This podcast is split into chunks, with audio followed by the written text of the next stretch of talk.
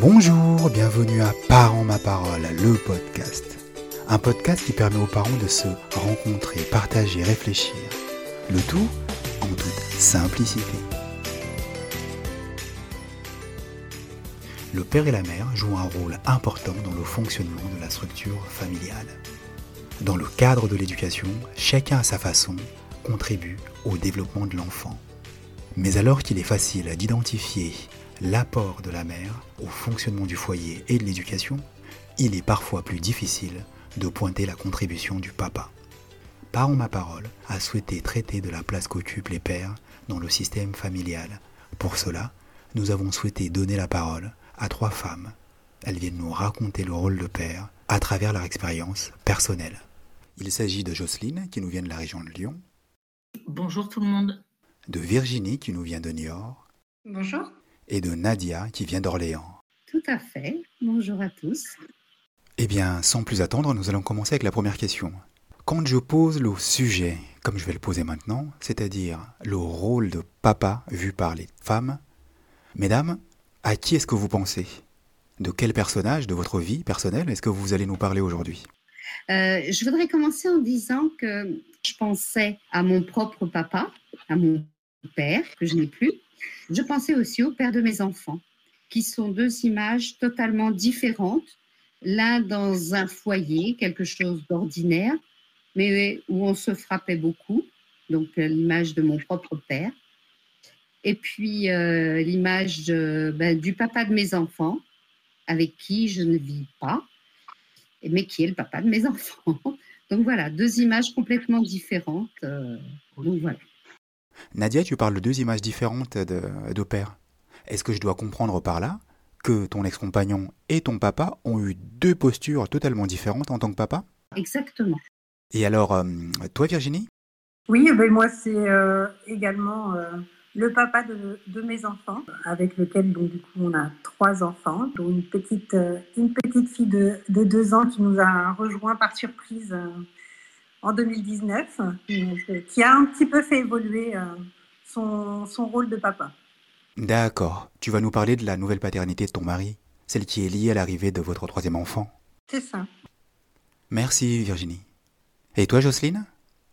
Eh bien moi, quand tu as évoqué la question des pères, spontanément m'est venu à l'esprit euh, mon père. Voilà. Mon père qui euh, est aussi décédé depuis une vingtaine d'années. Euh, mais euh, c'est à lui que j'ai pensé. Voilà. Ok, bon bah très bien. Autre question, mesdames euh, Très concrètement, est-ce que vous pourriez me décrire comment les personnages que vous allez évoquer aujourd'hui ont été pères Toi Virginie? Donc on a trois enfants, on a des jumeaux qui ont 11 ans et donc une petite fille de 2 ans et ce serait, je dirais que c'est deux paternités différentes. La première paternité, euh, on était au début de la trentaine et la découverte, euh, c'était quelque chose de différent. Là, je pense qu'il prend euh, plus son rôle à bras le corps. il a pris plus possession de son rôle de papa lorsque notre petite fille est, née il y a deux ans. Oui, il y a la découverte. Et puis là, on est dans quelque chose qu'on pourrait appeler la confirmation. Oui. C'est-à-dire qu'on n'est pas le même père que celui qu'on a été au début. Tout à fait. Il y a, l'expérience qui est là certainement et qui, euh, permet d'appréhender différemment euh, cette, euh, cette nouvelle paternité. Du coup, Virginie, très concrètement, dans la façon que ton mari a d'être papa, qu'est-ce qui a évolué entre la première fois et aujourd'hui? Alors, il était plus absent lors de, notre première paternité. nos enfants sont arrivés aussi à une période où on changeait de vie professionnelle. Donc, on, s'est engagés euh, tous les deux, euh, mais, mais, lui peut-être un petit peu plus que moi, fatalement, euh, dans cette nouvelle expérience professionnelle. Et, du coup, il était, il était plus absent. Il n'a pas, il pas été forcément présent dans le suivi de la scolarité. voilà, suivi ça de, très loin, de manière très extérieure alors qu'aujourd'hui, mmh. avec Margot, notre petite fille, je trouve qu'il est, euh, qu'il est plus impliqué euh, qu'il l'a été avec, euh, avec nos garçons. Et en quoi il est plus impliqué? Je pense que je laissais moins de place. je pense qu'il est parfois difficile de, d'appréhender son rôle de maman, de laisser la place au papa. moi, je, je, pense que je lui laisse faire plus de choses aujourd'hui. Euh, même si c'est pas, il les fait pas comme j'avais envie qu'il les fasse, il les fait tout de même. Parce que j'ai fait un pas là-dessus aussi. Virginie, une chose m'interroge dans, ce que tu es en train de dire, c'est que peut-être que ton mari serait plus présent parce que toi-même, tu as su euh, lui laisser plus de place. Donc là où je veux en venir, c'est qu'au-delà de ton cas personnel, on peut peut-être tirer un enseignement euh, plus large, qui serait que les papas ont la capacité d'autant plus de jouer le rôle de père que les mamans vont être capables aussi d'adopter une posture qui nous accorde cette place-là, qui nous laisse de la mm. place. Très bien, merci Virginie. Nadia, est-ce que tu veux bien prendre la suite, s'il te plaît? Bah, je trouve que le père de mes enfants, avec qui j'ai été en, conflit et, qui s'en occupe à sa façon, et qui n'est certainement pas celle que j'imaginerais, que j'imaginais, euh, je trouve que c'est un chouette papa. voilà, euh, il apporte. Euh, alors même quand même quand les filles étaient petites, au niveau de ses prises en charge, voilà, ben, lui son repas c'était pas de féculents parce que c'était plus simple. Et ben et ça tombait bien. Moi je pensais aux légumes. Enfin c'est des exemples idiots, mais finalement ben, on est le parent qu'on peut être et puis. puis l'essentiel, c'était de, bien être attentif aux enfants, peut-être un autre regard quant aux scolarités, euh, l'hygiène, l'hygiène des enfants. Non, non, il faut qu'ils se lavent les dents à tous les repas, qu'ils se lavent les mains avant de rentrer à table, et blablabla. Euh, et l'un et l'autre, on fonctionne pas pareil. Et dans le fond, c'est pas grave parce que les enfants trouvent leur équilibre. Mais je, je peux parler que d'une situation qui est la mienne, parce que je ne pense pas qu'elle soit universelle. Et voilà.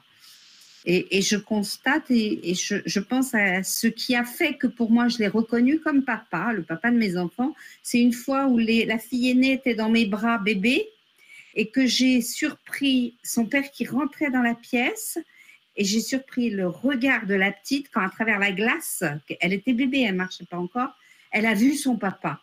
Et c'était un regard mais tellement fort, plein d'amour que je me suis dit, mais non mais je vais jamais regretter que ce soit ce père-là, quoi. C'est clair. Et, et, au quotidien, voilà, il, le prouve. En fait, c'est le sourire de ta fille pour son papa qui t'a fait prendre conscience qu'il était un bon père. Elle l'a légitimé et euh, même si moi je grognais parce qu'en tant que femme, je j'étais c'était pas facile, je me suis dit mais ça c'est mon problème d'adulte. Elle aime son papa et c'est ça l'important c'est privilégier la relation avec le papa. Oui, merci Nadia. Et pour toi, Jocelyne? Eh bien, écoutez, moi j'ai été élevée, comme je l'ai dit tout à l'heure, en grande partie par un père seul, euh, puisque mes parents se sont séparés en 1962 63, donc euh, un peu exceptionnel quand même dans les années 60. Un père qui avait la garde de ses enfants d'autant plus exceptionnel, euh, en tout cas assez atypique et nous étions une famille nombreuse, donc euh, les petits, les grands s'occupaient des petits, euh, et, et, mon père euh, a joué le rôle de père et de mère, même s'il ne nous a jamais interdit de voir notre mère. Voilà. Hein, il a toujours dit que notre mère était notre mère et qu'elle avait le droit de nous voir, ce qui était aussi assez intelligent de sa part. Voilà. Moi, je garde le souvenir d'un père aimant, d'un père bienveillant, euh, une grande ouverture d'esprit, il nous a transmis plein de valeurs euh, d'entraide, de solidarité. Euh, on allait participer à des journées de collecte parce qu'il pensait que c'était important et pourtant nous n'étions pas très riches à la maison, mais il pensait que c'était aussi bien de pouvoir aider ceux qui avaient peut-être un peu moins que nous. Une grande liberté, une grande ouverture d'esprit, puisqu'à la maison, les gens venaient manger. Ma sœur était mineure, elle vivait à la maison avec un mineur émancipé. Euh, jamais de jugement sur ce que vivaient les autres, en tout cas, ou sur le mode de vie. Plein de bon sens, moi je trouve, un modèle. Je crois qu'il m'a servi de guide et en tout cas, il m'a permis d'avoir des, des bases solides dans ma vie. Voilà. À la maison, tout le monde faisait la vaisselle, les garçons comme les filles. C'était aussi assez rare, parce que souvent c'était le rôle de la femme à la maison. Chez nous, ça, ça n'existait pas. Et mon père est né en 1921, donc euh, c'était une autre génération en tout cas. Euh, on faisait à manger, c'est lui qui faisait les courses le samedi matin. Euh, Et en même temps, il avait un sas à lui. C'était un bouliste. Il adorait jouer aux boules et il avait besoin de journée pour lui pour pouvoir mieux réattaquer avec nous, j'allais dire, en tout cas, être plus présent. Et euh, il nous a donné un cadre tout en étant bienveillant. Et moi, je crois que ça m'a servi dans ma vie d'adulte. Il nous a appris à devenir autonome, même si le contexte nous obligeait à être autonome. Il nous a appris euh, tout en sachant qu'on pouvait compter sur lui. Moi, je trouve que ça, c'est des bases essentielles. Voilà. Très intéressant, Jocelyne. Un père seul qui joue à la fois les deux rôles symboliques qui sont ceux euh, du couple parental, c'est-à-dire le rôle symbolique de la mère, qui tourne essentiellement autour des soins, de la relation, de l'amour, et puis un rôle symbolique qui est celui du père, qui consiste essentiellement là pour le coup à poser des règles, à poser un cadre, ce qui va être les bases de l'autonomie de l'enfant. Jocelyne, une curiosité. Comment se passait l'organisation de la vie quotidienne dans votre foyer où il y avait donc un seul papa et sept enfants? On avait une organisation qui était qu'il y avait des répartitions des tâches à la maison. Voilà. On savait qui allait faire la vaisselle, qui allait faire le repassage, qui allait euh, faire la lessive. Euh, on mettait en place une organisation pour que ça fonctionne à la maison. On discutait et on se disait qui va faire quoi, qui va faire euh, la vaisselle, qui va faire le ménage. les petits, les grands récupèrent les plus petits à l'école c'était pensé et organisé. Voilà. Sinon, comment il posait le, cadre? Quel type d'autorité il avait, hein, ton papa? J'ai jamais entendu. Je pense qu'il avait une autorité naturelle. Je pense que le, contexte, le fait qu'il nous garde à la maison, alors nous on avait une mesure, euh, un suivi social, hein, parce qu'un homme qui garde des enfants euh, seul dans les années 63-64, c'était pas si euh, simple que ça. Et je pense qu'on savait l'enjeu qu'il y avait. Euh, si mon père défaillait, on allait être placé. Et du coup, euh, je pense que ça a joué énormément sur le fait qu'à la maison, on soit solidaire et qu'on dévie pas. Voilà. Même si mon père avait posé des valeurs, je pense que symboliquement, on savait que mon père risquait de perdre la garde de ses enfants si euh, on n'allait pas dans le droit chemin. Voilà. En fait, vous avez... Ça n'a jamais été dit mon père l'a jamais formulé comme ça. Il a toujours formulé le fait que lui tenait à garder ses enfants, même euh, parce qu'on aurait pu être placé facilement. Hein. Voilà, ça lui a été proposé plein de fois. Il n'a pas souhaité qu'on soit placé. Euh, il a dit je les garde et je pense que nous, on a bien compris l'enjeu qu'il y avait là-dessus. En fait, j'entends que vous avez fait équipe, à la fois pour que ça marche au quotidien, mais aussi pour euh, rester ensemble, tout simplement. Nouvelle question maintenant. Qu'est-ce que vous retenez des pères que vous évoquez. Euh, Jocelyne, par exemple, tu as déjà répondu à la question, puisque tu parlais tout à l'heure des valeurs que ton père avait pu t'apporter.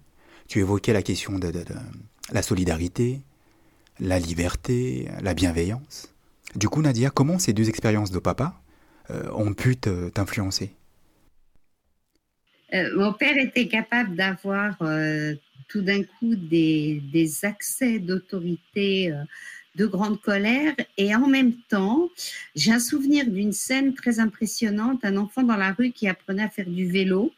C'était au moment des fêtes de Noël et il était tout content. Il fait du vélo et bling, il se casse la margoulette dans la rue. Et les propres parents du gamin euh, le ramassent, voient si le vélo euh, fonctionne bien et collent une, une baffe au gamin. Et mes parents, je n'avais, mon père que je n'avais jamais senti sensible au sujet, qui marmonne dans sa part barbe assez fort pour que j'entende en disant ah ben ça c'est sûr que ça va le consoler. Et c'est la première fois où finalement j'ai eu l'impression d'être euh, éveillée au, sens de l'éducation, faire des choix, donner, donner une claque à certains moments, pas donner. Euh, et j'ai trouvé que j'étais petite, mais j'ai gardé ce sentiment que ce qu'il disait là, mon père, même s'il avait des crises d'autorité, ben, c'était d'une grande sagesse. Comment ça? Oui, le petit, il se casse la figure. Au lieu de le consoler, on lui colle une baffe. C'est vrai que c'était aberrant. Et mon père le formulait. Je n'avais jamais pensé qu'il était sensible. Je n'avais pas réalisé qu'il était sensible à ce genre de choses. Nadia, tout à l'heure, tu parlais de la différence qu'il pouvait y avoir entre la pratique, les postures de ton propre père entre mon propre père et ces pères que je voyais dans la rue. Euh, autre exemple, mon père, c'était lui qui s'occupait de me coudre les robes, les manteaux, les choses comme ça. Et quand on me demandait, euh, oh là là, tu as des jolis vêtements, euh, qu'est-ce qui t'a fait ça? Ben, Je disais, ben, c'est mon papa. Et, et je ne savais pas que ce n'était pas le rôle des papas dans ce pays-là. C'était bizarre. Donc, euh, j'ai aussi eu ce regard, finalement, on est le père qu'on est. Et mon père, eh ben oui, il cousait, voilà. Bon, par contre, il restait assis à table et il attendait qu'on le serve, que ma mère le serve, par exemple. Mais, voilà, cette notion de différence, c'est, je crois, grâce à ces fonctionnements, que de toute façon, un père, c'est un père et qu'il a forcément des qualités pour ses enfants. On est le père qu'on est. Ah, oui, on est le père qu'on est. C'est une parole très intéressante que tu, tu nous apportes là. Un regard décalé Hein, au regard de ce qu'est la société. La société, c'est un système social qui a tendance à normer les choses, normer les idées, normer les fonctionnements. Alors qu'en réalité, on est le père non pas qu'on veut, on est le père qu'on peut être. Les retours d'expérience, en général, nous montrent ça. On est le père qu'on peut être. C'est un peu ce que tu dis quand tu dis qu'on est le père qu'on est. Oui. Virginie, euh, je reviens à toi. Tout à l'heure, tu disais que ton mari avait connu deux postures différentes euh, en tant que papa ce que disait Nadia avec la, dualité de, euh, caractère de, son père, euh, c'est ça en fait. C'est euh, il y, a, le papa, le papa tendre, le papa voilà qui est sentimental et en même temps le rôle de papa qui qui est un cap, qui est un cadre en fait pour les enfants. il y a, il incarne aussi ces, ces deux facettes là. Merci Virginie. Jocelyne, tout à l'heure tu évoquais ton papa. Tu parlais de votre relation en disant qu'elle était pleine de complicité, de bienveillance. Hum, ce que je voudrais savoir, c'est comment tes frères et sœurs, eux, percevaient ce papa? Mes frères, je suis la dernière. il y a 17 ans d'écart entre l'aîné et la dernière. Donc c'est quasiment une génération. Et euh, ma sœur, une de mes sœurs qui a beaucoup contribué à mon éducation, qui a 10 ans de plus que moi, elle disait souvent que c'était moi la chouchoute. Donc, euh, je pense que ça n'a pas toujours été simple pour mes frères et sœurs. Moi, j'ai un peu une classe euh, choisie. Voilà, moi, j'échangeais, je parlais beaucoup avec mon père. On allait boire un café ensemble quand j'avais 30 ans, 25 ans. On se faisait des, des conversations à deux euh, où on se racontait nos histoires, enfin moi mes histoires de vie, alors que je pense que mes frères et sœurs n'ont jamais partagé ce que moi j'ai partagé, mais c'est parce que je suis la dernière. Ce que tu dis, Jocelyne, me fait penser à l'idée selon laquelle on n'est pas le même parent avec tous les enfants. C'est-à-dire que la personnalité, les comportements des enfants, jouent sur la façon qu'on va avoir de se positionner en tant que parent. Autrement dit, avec chaque enfant, puisque chaque enfant a une personnalité différente, va nous amener à être parents d'une façon différente. La question que j'aimerais savoir, c'est euh, est-ce que tu dirais que ton papa a été le même papa avec chacun de tes frères et sœurs? Non, non, ben, Virginie, c'est ce que tu disais tout à l'heure. Ton, le père de tes enfants ou ton mari n'est pas le même papa avec ses enfants entre euh, les jumeaux et puis euh, votre petite dernière. Non, du tout. Ok. Nadia, tu évoquais la, deux paternités qui ont été celles de ton propre père, mais aussi celles de ton ex-compagnon. J'aimerais savoir, est-ce que tu as eu l'occasion de discuter avec eux de leur paternité? Euh, On a beaucoup discuté. Je pense que l'estime que j'ai pour lui, même si des fois j'ai trouvé qu'il disait des conneries, euh, l'estime que j'ai pour lui, elle est aussi liée au fait qu'il a été extrêmement présent à la naissance des filles, y compris la dernière, alors qu'on ne vivait plus ensemble et qu'il a été complètement acteur des enfants. Et euh, je crois qu'il fait partie de ces, ces, hommes qui, oui, oui, qui vivaient euh, fortement la naissance de tous ces enfants. Et du coup, je m'interroge sur mon papa parce qu'à la naissance de ma fille aînée, quand le lendemain, je l'ai appelée, je ne sais pas si sa fille aînée ou la deuxième d'ailleurs, que je l'ai appelée en disant euh, Ah, ben voilà, où Barbara ou Julie Sarah est, est née. Et il m'a dit Ah, mais je comprends pourquoi j'avais si mal au ventre. Mon propre père. Et, et, c'était drôle. Et mon père, en ce qui me concerne, tu parlais de la petite dernière euh, Jocelyne. Alors, je suis aussi une petite dernière et je suis née aussi euh, dans l'année où c'était le plein pot de euh, l'accouchement sans douleur avec la méthode du docteur Lamaze. Et mon père, qui était un militant de tous ces mouvements-là, était déjà dans cette mouvance, dans cette mouvance-là. Et en termes de valeur, c'était aussi quelque chose. Oui, finalement, quelqu'un de très engagé, malgré les coups de sang que tu évoquais tout à l'heure. Oui, oui, oui, mais je pense que c'était euh, probablement euh, les effets d'angoisse de la guerre qui restaient. Euh, je me l'explique aussi comme ça. Et toi, Jocelyne, à propos de l'héritage de ton papa? Moi, je, pense que tu pensais de, tu posais la question tout à l'heure de ce que ça avait pu transmettre. Moi, je vois mes frères euh, à la maison, ils font Et c'est vrai que moi, je me suis jamais posé la question qui devait faire quoi? Mm. C'était habituel à la maison et euh, je me suis jamais dit euh, une femme doit repasser plus qu'un homme ou ça se pose pas. Mes frères, ils font à manger comme tout le monde. Euh, ils cuisinent à la maison. Et ça, Jocelyne, comment est-ce que tu le rattaches à ton papa? Bah, parce que, parce que à la maison, on faisait tout les garçons euh, faisaient la cuisine, faisaient le ménage. Donc pour moi, ça faisait partie euh, du quotidien que tout le monde puisse faire. Et je me suis rendu compte à de nombreuses reprises que je n'était pas tout à fait exact dans toutes les familles. Oh Manifestement, Virginie ne voit pas les choses comme ça dans son entourage. Pas tout à fait comme ça, effectivement, dans ma famille. que mon mari repasse ses chemises. Ça, euh, je ne peux pas lui enlever, mais non, le reste, euh, il a été élevé à l'inverse de toi, dans une famille où il ne devait rien faire et surtout pas approcher de la cuisine. Donc, effectivement, il n'approche pas de la cuisine aujourd'hui non plus. Bon, bah très bien. J'aimerais qu'on termine en se posant la question de savoir, mais, mais qu'est-ce que vous pensez du regard que la société porte sur les papas? Euh, il y a déjà quelque chose qui vient de changer au niveau des lois et du congé euh, paternité. Donc, euh, notre société, si au niveau des lois c'est mis en œuvre, c'est qu'il y a quelque chose qui est en train de bouger. Oui. Comme Virginie, je crois que les enfants font aussi les pères. Hum, toi, Virginie?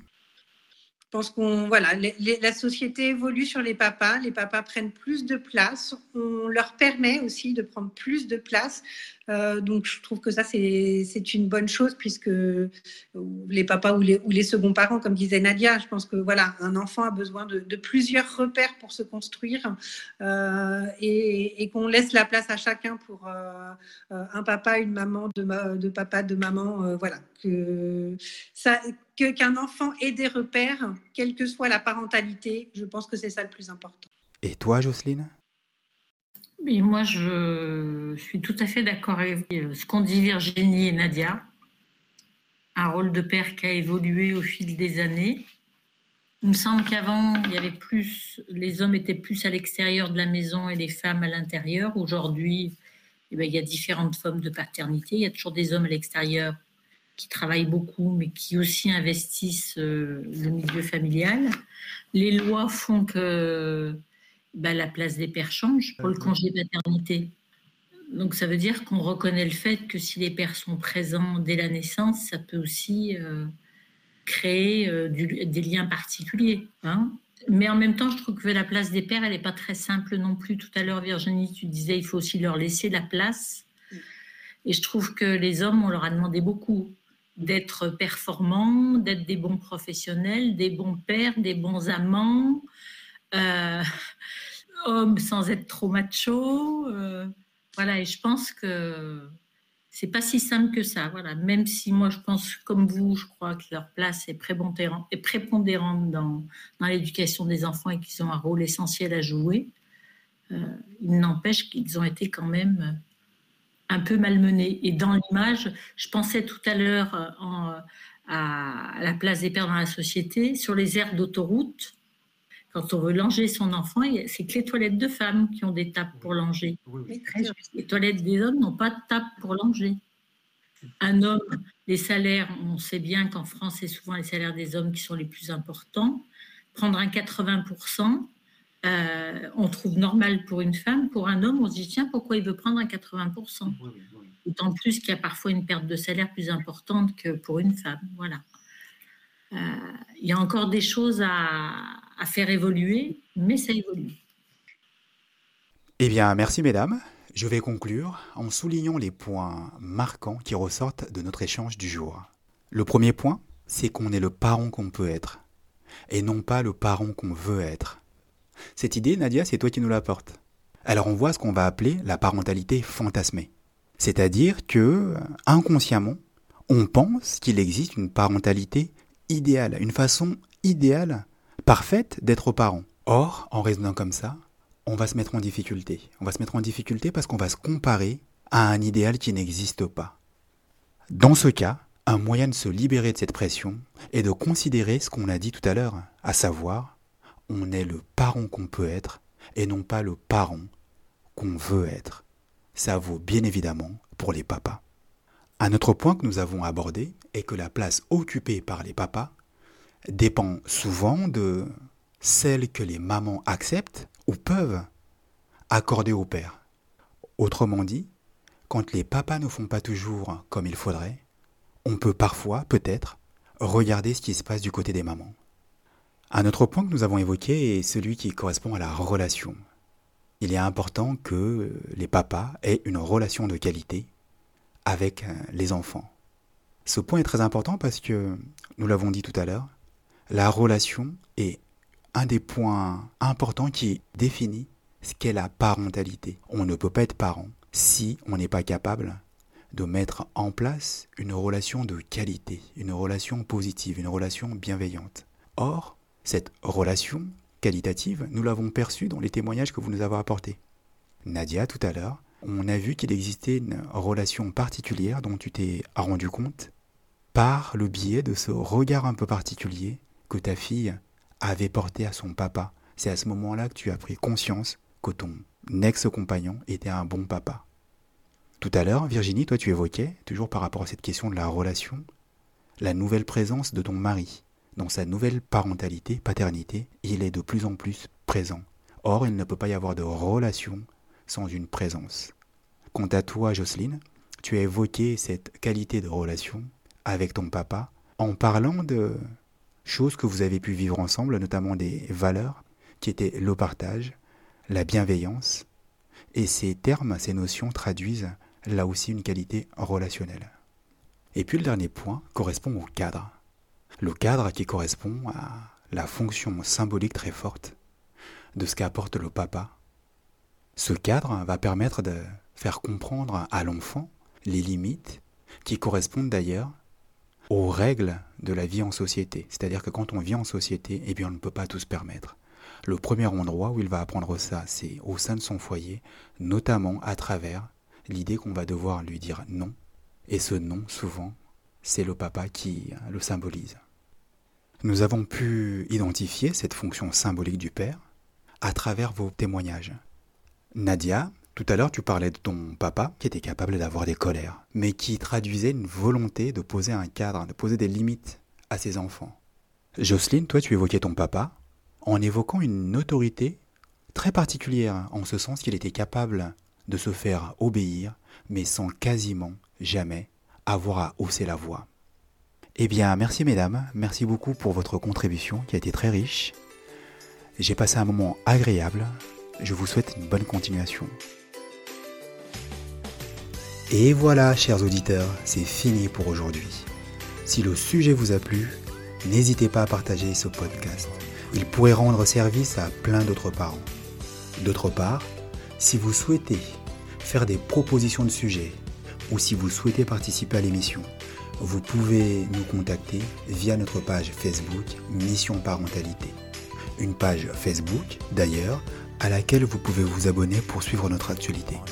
Comme vous le savez, notre aventure démarre. Si vous trouvez qu'elle a du sens, vous pouvez nous soutenir en mettant une note ou un commentaire sur Spotify ou iTunes. C'est surtout ça qui va nous aider à toucher plein de parents qui se questionnent. Alors, Même si ça demande un tout petit effort, n'hésitez pas. Enfin, pour ceux qui recherchent des outils concrets, j'en profite également pour rappeler que vous avez accès à un ensemble de webinaires depuis notre site internet Mission Parentalité. Merci, à bientôt